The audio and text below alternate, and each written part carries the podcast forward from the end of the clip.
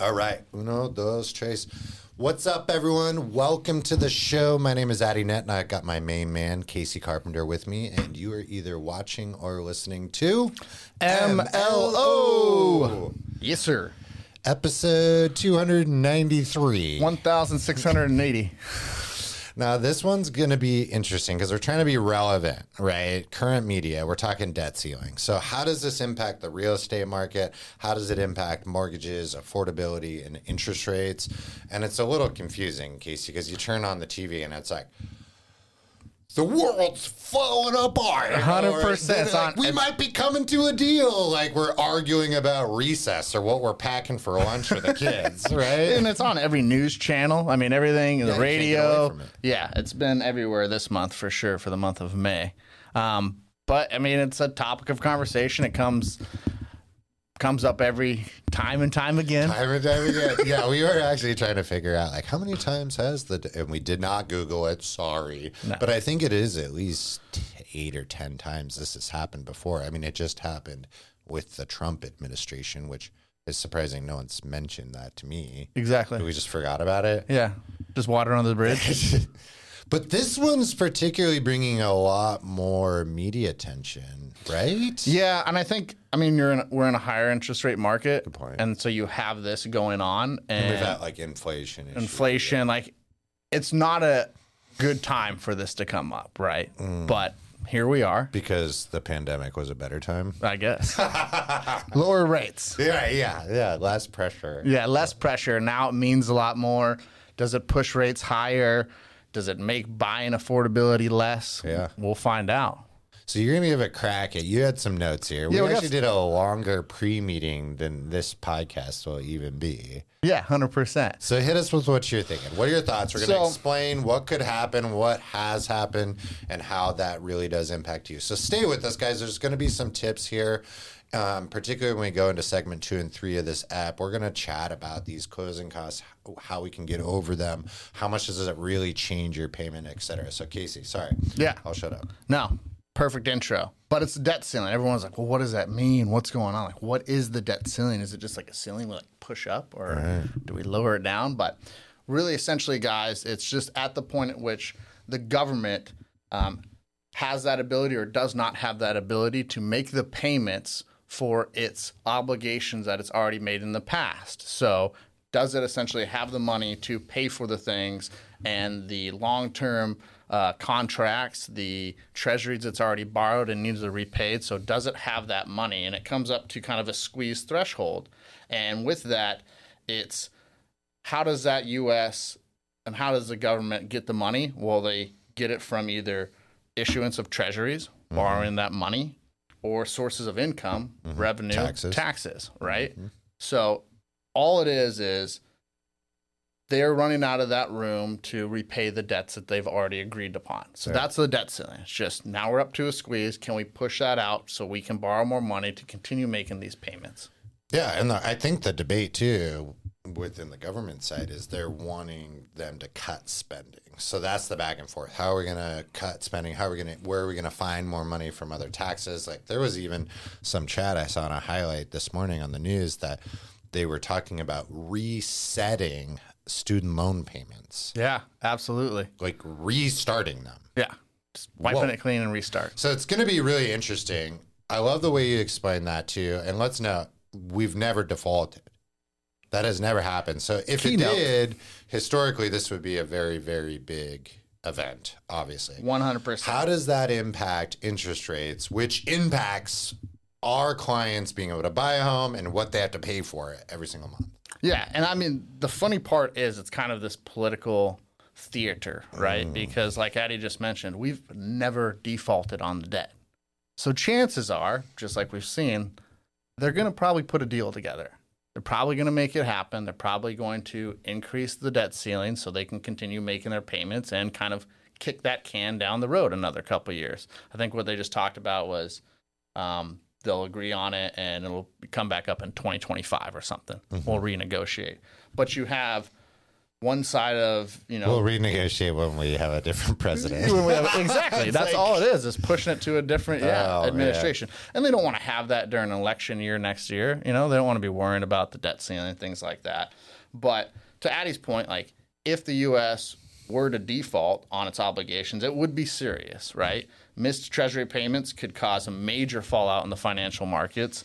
And then, you know, you have the other things that, like for me being a veteran, military contracts, military pay. So the chances of them ever actually defaulting, Very slim. very slim. But how does that affect the rates? Well, you have smart people out there, kind of like me and Addy, but not on the mortgage side, but on the trading side, investment side. And they're going to take that play, that hedge, right? So you had uh, traders make defensive measures, and what they are, are they're betting that we would default. And so all that really actually does is cause volatility in that bond market. Mm-hmm. And what that is, is that directly affects the interest rates. Right. It goes right over to the interest rates. So them pulling out of bonds or pulling out of stocks Yeah. makes those rates, you know, have that pressure and move up. So what we saw in the last couple weeks, especially last week, is we mm-hmm. saw those interest rates kind of move up. They were sitting there in that nice kind of happy medium, mid to higher six range, and now you're seeing them at the seven percent range. Mm-hmm. Yeah, definitely. Well, and I think another thing to note as well is a lot of people get confused when they're buying a home and then they're getting pre-approved because they get swindled by the way a mortgage person presents the interest rate. Yep. Because there's so much more behind the curtain than just what that number is. Oh, I can get you six and a half percent. And everyone else you talk to is saying you could get them seven and a half. And the the average person who doesn't know the next question just thinks that's better. They don't know that you can charge a client a very, very high fee for that lower interest rate. Yep. So it's something to be mindful of. Like if you hear some, oh, our rates haven't changed or we have the lowest rates in town. Honestly, if it like that's not the way to go and try to work with a mortgage person. 100%. work with the, someone that's going to explain, hey, this is the cost for it. We might actually want to do a higher interest rate because it's less cash out of my pocket. Put that in the savings, right? Yeah. Have a little nest fund, never a bad idea. Never. And then wait out the storm until you have an opportunity to refinance. Now, you were chatting with me, Casey, a little bit earlier. It's like, oh man, if rates go up or down, you know, a quarter percentage, which is much different than what the public hears. When the Fed say, oh, we're raising the interest rates by 50 basis points, that doesn't mean the rate went from seven and a half to eight. That means the cost, the baseline cost from a Fed level, not the mortgage company, usually increases by 50 basis points, which is a half percentage of the amount borrowed in additional fees to keep the rate the same. I'm sir. hoping people are grasping that because that's the number one thing people get miscued is they see that like news the Fed's hiked the rate again, a full point. They're just naturally thinking that it's a percentage point higher, when really it's just kind of a higher cost or one tenth of a percentage higher. Yeah, one hundred percent. Because you hear it like the Feds did the quarter percent hike or half a percent or a Right. point, and like in that consumer's mind, it's That's where they go. And Interest- you look, I don't blame them. no, I don't blame them either. I mean, let's be honest, you're not in the daily grind, and you're probably not in finance. So Yeah. just for you, it's just like, hey, interest rates went up that percent. No, that's just the cost to borrow that money. Right. That's not the actual interest rate. And when they hike rates, like we've explained, they're hiking the federal fund rate, the cost to borrow money, directly mm. correlated to your credit cards, your car loans, personal lines, HELOC, stuff like that. And then that just carries over into the mortgage interest rate market. So when they hike rates, it's not like, hey, we're just hiking the mortgage interest rates for your home being borrowed. Mm. No, we're changing the cost to borrow money, and then it trickles down into all those markets, markets, car yeah. financing, personal and home financing. Yeah. I think another conversation multiple times I've had with clients is this debate of like how much down payment to put, how much to spend on closing costs. First, number one, a high percentage of buyers are able to work with lenders like me and their agent to negotiate the sellers to pay some and sometimes all of your closing costs. Folks, this could be 10,000, 15,000. it's a lot of cash up front on top of your down payment. Very good to understand that. Most sellers going on the market right now are being educated by their selling agents that there's a high percentage chance that our buyers or people offering on our property are going to need those closing costs covered because of rates being high or the fee for the rate being high. Yep. So people understand this. So if you're on the sidelines and you're like, "Oh, I'm just waiting for the right the right time. I need the, the the timing piece is really, really hard because when the rates reduce, the demand goes up. So you're back to Black Friday special lines, right? you're just right back to it. So getting to square one and knowing, hey, I'm in an opportunity that a low down payment, first time home buyer, and I can get closing costs covered. That's something, if we re- rewind the tape, we didn't have for almost three years during the pandemic. 100%. Nuts, nuts. Absolutely. Another conversation piece I'm having with people that might be sidelining and waiting it out or even buying, right? I tell them, look, analyze your personal money right now. We see a lot of people who have done an amazing job saving their money, right? Oh, I'm saving up to buy a home, saving up to buy a home. And it's sitting in a very low interest yielding account, like 0.2% or 0.3%. Right now, because of the market we're in, a lot of banks are actually paying a really high percentage Yeah. of interest rates for high yield savings accounts. Yeah. Um, for example, the most recent one, I can't name the bank because we aren't sponsored by them, but paying 3.99%. Yep. That is a lot. Yeah. If you put $25,000 in a monthly compounding 399 yield, you're making almost $1,000 a year off of that 25K. Yeah. That is a lot of money. When there's people that are like, oh, I don't want to buy a house because the interest rate went up 0.2 because the payment's $60 more a month. Well, using 25K and putting it into an interest rate that makes you a thousand a year, that combats that quite aggressively. Yeah, so good to think through, like, don't have your money parked in very volatile markets or low interest yielding. Like, I've even seen a couple of credit unions offering like five and six percent. Yeah, yeah, exactly. That's what I was going to push. And like with that, you know, that change of interest rates, even, and again, timing's everything, right? So locking in a rate from last week compared to this week is completely different in some of that pricing and interest rate market, right? Yeah. So timing is everything, but you can't. You can't always gauge that as the right time, right? Right. I mean, what you're going to wait for one specific week and be like, okay, this is when I'm getting my offer accepted. I'm locking in my rate. I'm putting my money in the right financial account. Like that's a lot to bear. So, in that point of when interest rate moves and change, you know, essentially on a four hundred thousand dollar loan, if the interest rate changes a quarter percent, you're looking at around sixty dollars a month in that change. Yeah. For instance, six point five to six point seven five, 60 bucks. Six point seven five to seven percent, sixty bucks, right? Mm-hmm.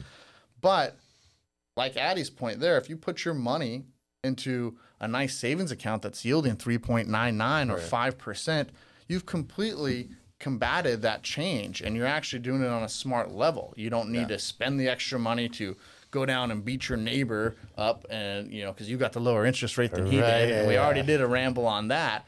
But you've actually now saved yourself some cost up front. You've got your money in a bank account that's making you that difference and above. So you're saving money there and making money.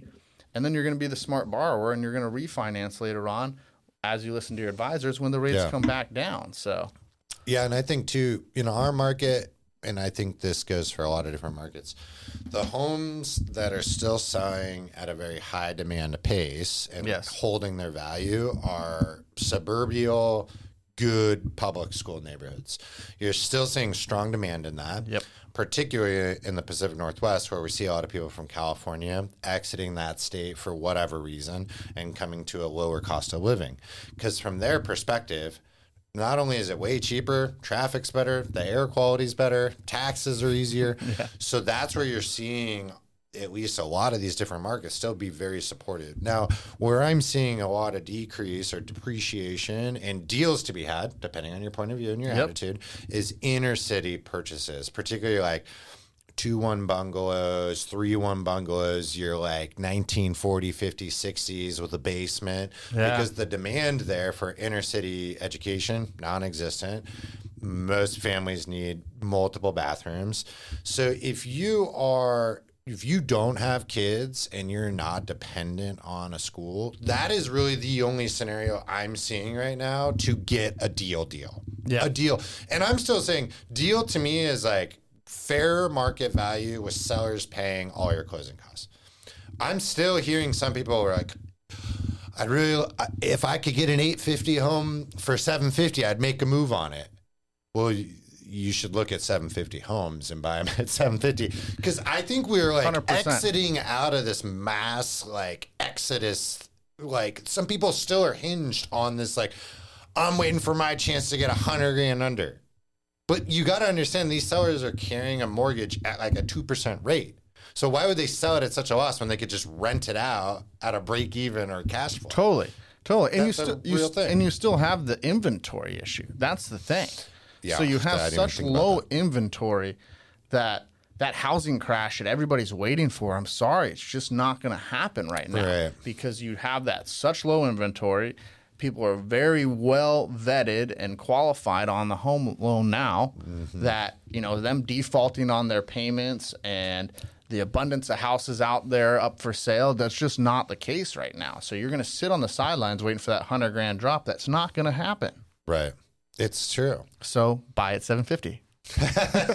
I just I I I I feel bad that I'm kind of dogpiling on that, but it's like we hear it a lot. I mean, we, We- we hear it a lot from the clients that, and our frustration is, guys, is we know that there's opportunities out there for you to buy because, as we've preached, real estate's one of the best investments for you and your family to grow your net wealth. right. And sitting on the sideline, missing those opportunities, missing those years of payments, it's actually causing you to have less money. Like you're going to sit there and wait for the next market, the next market turn, and it's just not happening right now. So you have opportunities right now to buy yourself a home, and you're sitting choosing not to because of your own theories that you're putting in place. But really, there's houses out there that can go for sale. A good example is just last week, I was able to get a VA client into a purchase.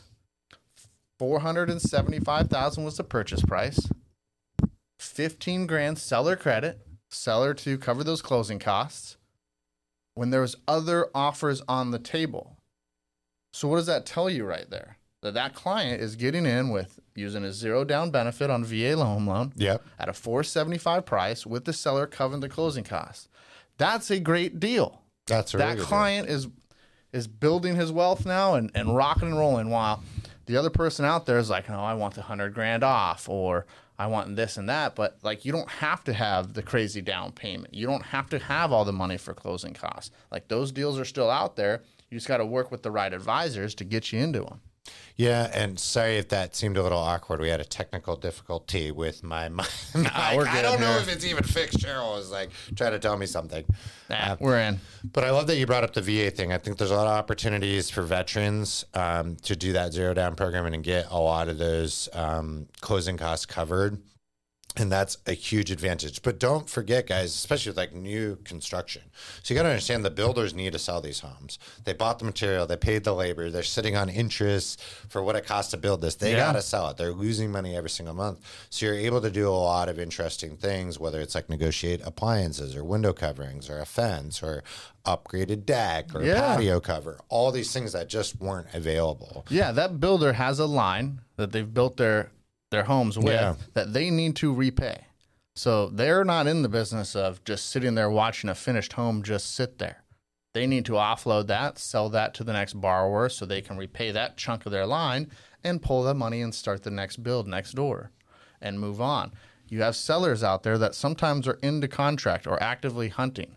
They don't want to be sitting on two mortgage payments No. they're ready to sell as well. So, you know, having zero down, 10%, 20%, working with the right advisors to talk with those listing agents and those sellers to let them know that, hey, your financing is solid, whatever that is. You're a great client. You've got great work history, credit scores there. You're the best deal to take because otherwise they're just looking at paper. And at the end of the day, the sellers, the builders, their goal is to sell and they're looking to sell. They're not looking to sit on the fence. I love that. I think you know we're drifting off a little bit, but to like bring it back to a concluding chapter, and it buds to the starting point Yes. with the debt ceiling.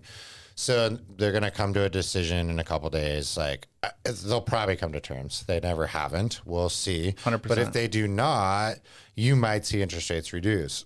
Now, if they do come to an agreement, which I think they will, I think they'll might have a little like flash in the pan. Oh, it's a little better, and then it'll go back to normal. Yeah. Because guess what the pre-existing issue was before? Inflation. Yes. Which they're still the, they don't even have a leash on it. They're still like goose hunting. Great point.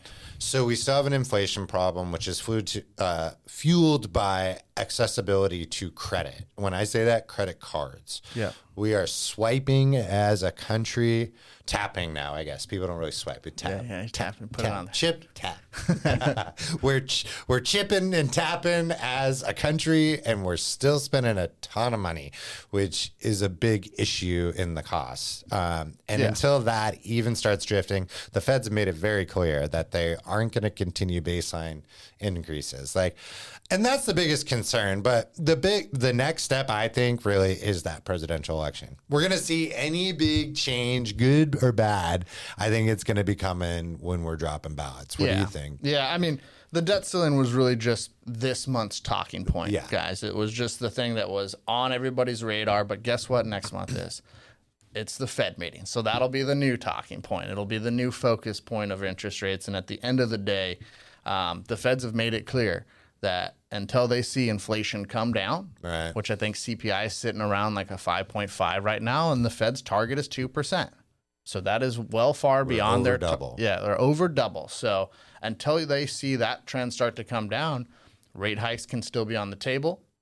Everything else can still be higher. Yeah. So debt ceiling was just a piece of the conversation that's passed now. Hopefully they'll get that settled and we'll move on. But then we have next month. So Right. guys, it just comes back to you talking with your advisor, looking at your options, making the best decision for you right now. And then in the future, just know you'll probably make some changes because we're in finance and markets and they go up and they go down. And in the meantime, my, uh, my biggest takes and conversations I'm having with people is, hey, where do we park our money that it makes us good interest? Take a just take a little glance at those accounts, Yeah. and it makes a big difference. Even googling like interest savings calculator and plug how much money you have, put in like a three point nine nine rate on the high interest yield Yeah. average, and see what that money gets you, because at least have it make you some money. Secondly. Be wary of swiping credit cards. Now we all use. Hopefully, you're using credit as a tool, right? here's the thing once you start stacking up your balances and you increase that credit utilization ratio which quickly the amount of balance relative to the credit limit you have gives you a percentage right? does. so credit works in stages of um, credit utilization ratio for the most part. The higher you go up the lower your score.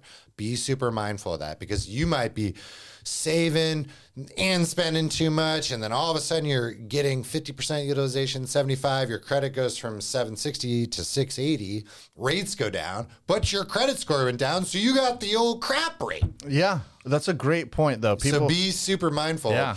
that making money off the savings you already have and your credit score literally is just as powerful as a cash asset very, very good point. Absolutely. Don't rack that credit card up rack it stack it unless you're going to pay it off Pay every off. month. well, thanks again, everyone, for for tuning in today. Now, once again, if there's anything that Casey and I can do to help you, whether it's just a conversation about planning to buy a home, or maybe you're looking to list your home, or you're going to relocate, should I lease, or this or that, you got to give us a call. Hit that like button, a little comment. Our deets are in the episode as well.